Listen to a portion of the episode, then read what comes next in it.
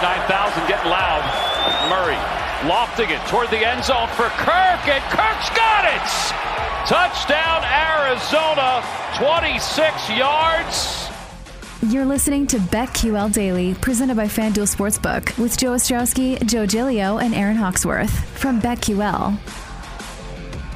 It is BetQL Daily right here on the BetQL Network. We're brought to you by FanDuel Sportsbook. And joining us right now is Odyssey NFL insider Michael Lombardi. Insider calls are presented by BetQL. Get access to data and insights the sportsbooks don't want you to see. Bet smarter and beat the books. Download the BetQL app or visit BetQL.com.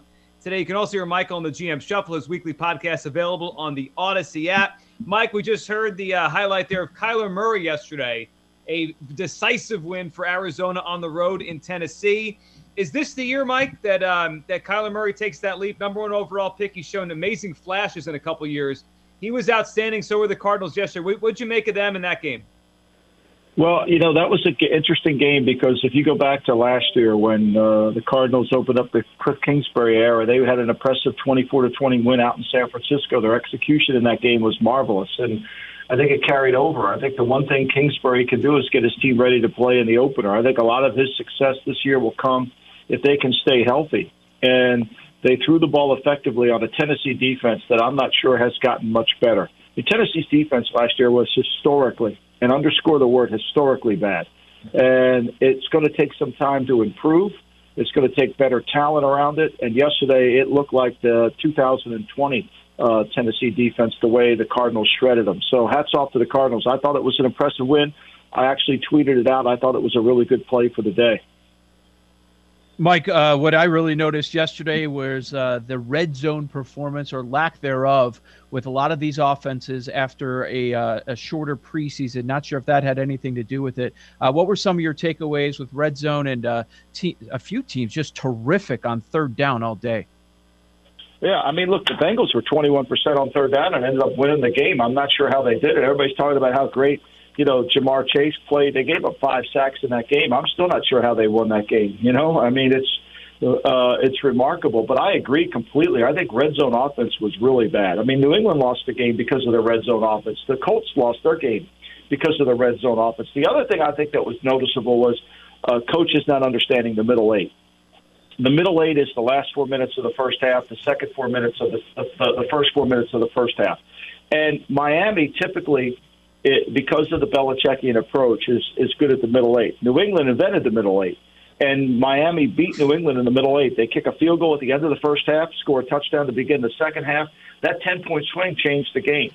And I think that those teams that recognize the middle eight's really valuable obviously were able to come in and win games. For example, Jacksonville under Urban Meyer, you know, he's not playing Indiana anymore. He's not playing Minnesota. So the middle eight's alive. But what does he do? He throws 3 passes with 59 seconds and a half, and he's down 20-7.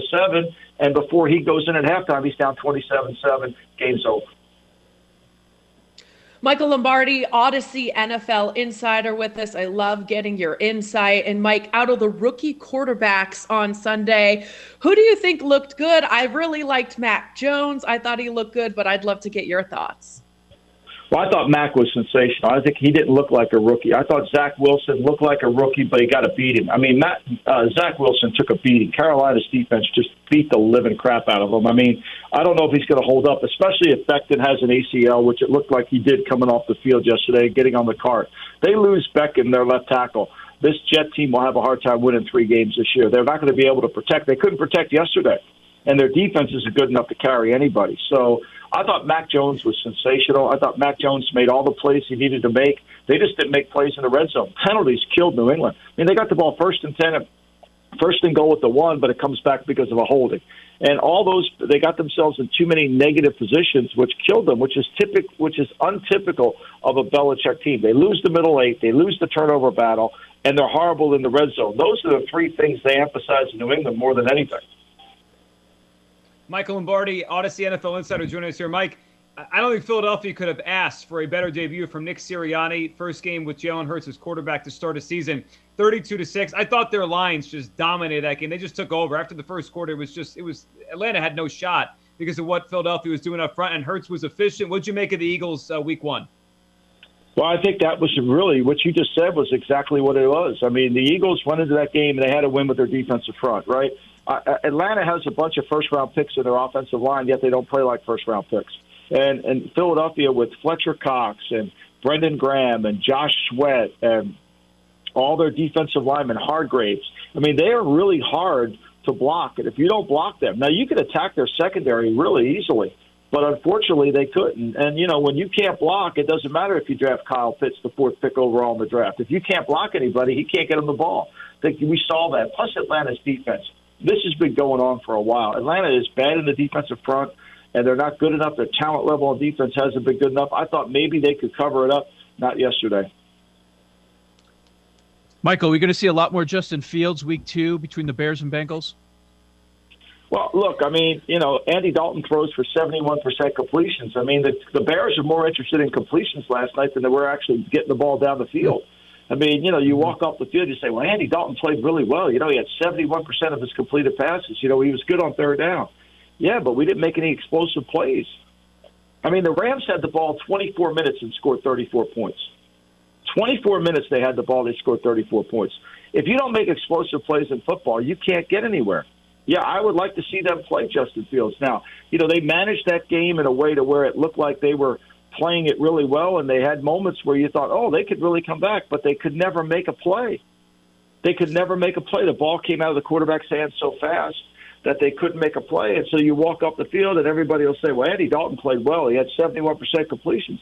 Yeah, but he didn't make any plays, and he turned the ball over in the red zone. So I would say if you're going to try to make some plays and you're trying to hide an offensive line, you know, was anybody really surprised that Jason Peters got hurt? Was anybody surprised by that at all?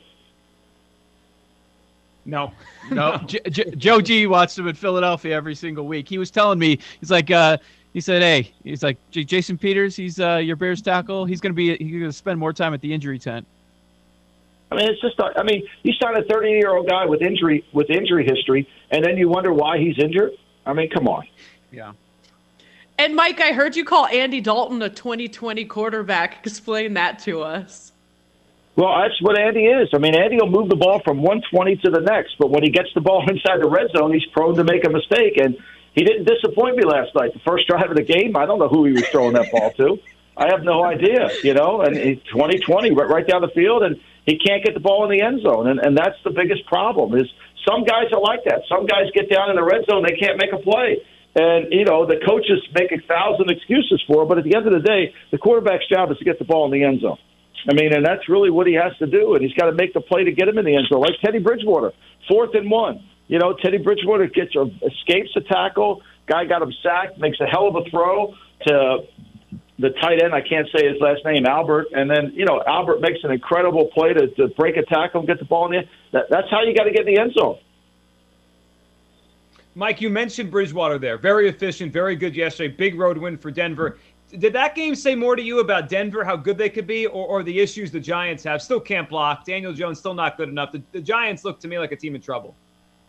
Well, the Giants are always in trouble. Has anybody paid attention to the last 5 years of the Giants football? They ranked 28th in win percentage. The last 10 years, they ranked 26th in win percentage. I mean, this just wasn't a fender bender yesterday for the New York football Giants. This has been a pattern of bad driving for 10 years. I mean, they hide behind a Super Bowl win, and they say, well, Lombardi, you're just jealous because you work at the Patriots and, you know, we beat the – no, I watched the tape. Watch them. Their offense is prehistoric. Daniel Jones can't hold on to the football. He fumbles. They can't protect. Saquon Barkley is at least a month away from having any explosiveness. And they run an offense that's really 2004. Jason Garrett's running an offense that was great in 2004. It's really not very good in 21. How about Dan Campbell? His team comes fighting back. Now that was over. They were buried, 41-17. Game's over, right? San Francisco bettors, if you bet them late, you end up losing that one. The Lions with the late cover. Do you expect the Lions to be a team that when they're a heavy underdog, you might want to back because they're going to play till the end? I don't know how long you could do it. September, everybody's optimistic. I mean, the Lions probably thought they had a chance to win a Super Bowl. I thought they looked horrible. I thought their defense was atrocious yesterday. I mean, they've got no team speed on defense. you know, I've got to study the tape further, but I think it's going to be a long year in Detroit. I bet you anybody who's in a survivor pool is picking the Detroit opponent every single week. Well, we were talking about survivor pool, and if you wanted to take the Raiders or the Ravens, probably not the smartest choice, but we got to look at Monday Night Football. What do you expect, Mike, from this Ravens team in Las Vegas? All the injuries, any plays that you like in this game tonight? Well, I mean, if you, the four is out there, I think the four will shrink to 3.5 before we kick the ball off. I mean, right now it's pretty much fours across the board. It was 4.5 for a while, you know, and that and there's 70% of the tickets of the cash is all coming in on the Ravens, and that number's not moving. And so the book doesn't want to give you 4.5. I think it'll be a field goal game. I really do. I think this is kind of the way they're going to play it. The Raiders will move the football. They've got to protect well. But without Marcus Peters back there, now you can attack. You don't have to go after Humphrey. You go after Tavion Young. You go after their second corner. Go after their third corner. Find a matchup you like and then take advantage of it. I would take the Raiders in the points tonight. Mike, can the Ravens full season, not just tonight, overcome these losses? You know, especially the running backs, we say it's just a running back. That's the NFL now. You can overcome the loss of running back. But they lost two. They lost Dobbins. They lost Edwards. It's a lot to put on Lamar Jackson to kind of carry that run game. Do you think the Ravens can overcome this? Yeah, I do. I mean, I think, look, you got to find a corner. You know, they're going to have to find a corner. They got a really good defense coordinator, Don Martindale. He'll scheme some things up. The Ravens' question mark is Lamar Jackson going to make plays in the passing game? That's going to what it's going to come down to. And can he throw the ball on the outside quadrant of the field? Because Lamar Jackson, when he throws the ball outside to his right, he averages 6 yards per attempt. When he throws it outside to his left, he averages under 5 yards per attempt. Until he starts making plays in the outside part of the field, people aren't going to defend out there.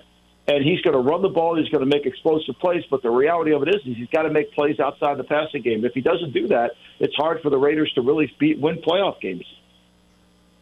Michael, all offseason you hear, oh, it's going to be so different because these stadiums are going to be filled with fans. But what we saw in week one is road teams were great against the spread. And we saw a lot of road teams or underdogs pull off these upsets. The Dolphins, Chargers, Steelers, Cardinals, Eagles. What does that tell you when you see all these road teams playing well?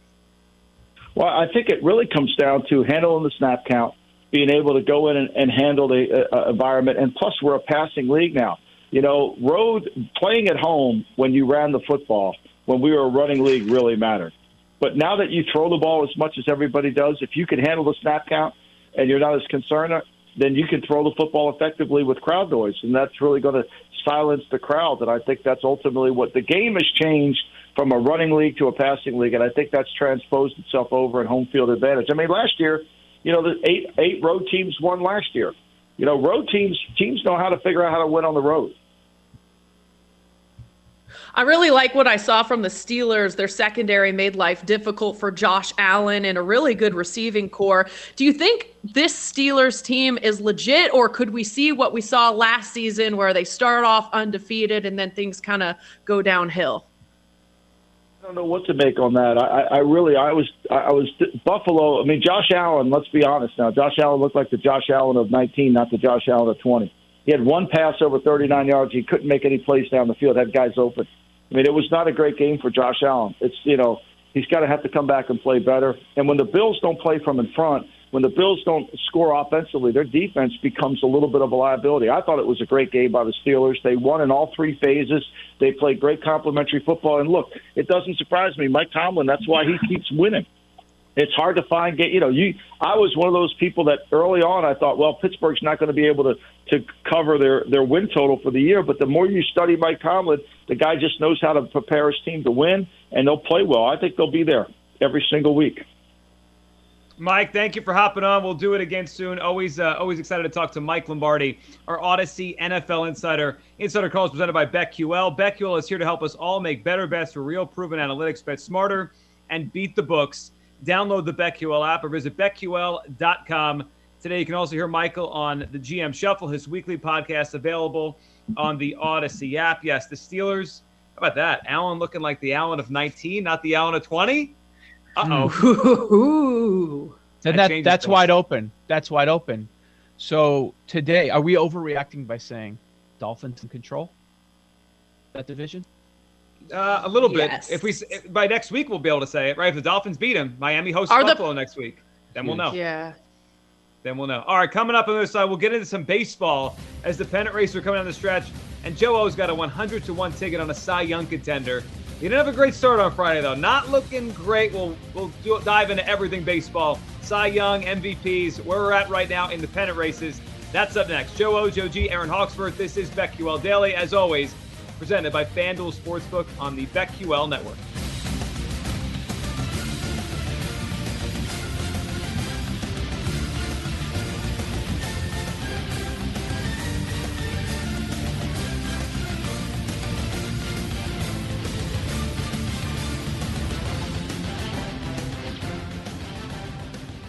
These Joes are helping you bet like a pro. It's Joe Ostrowski and Joe Giglio and Aaron Hawksworth on BetQL Daily, presented by FanDuel Sportsbook.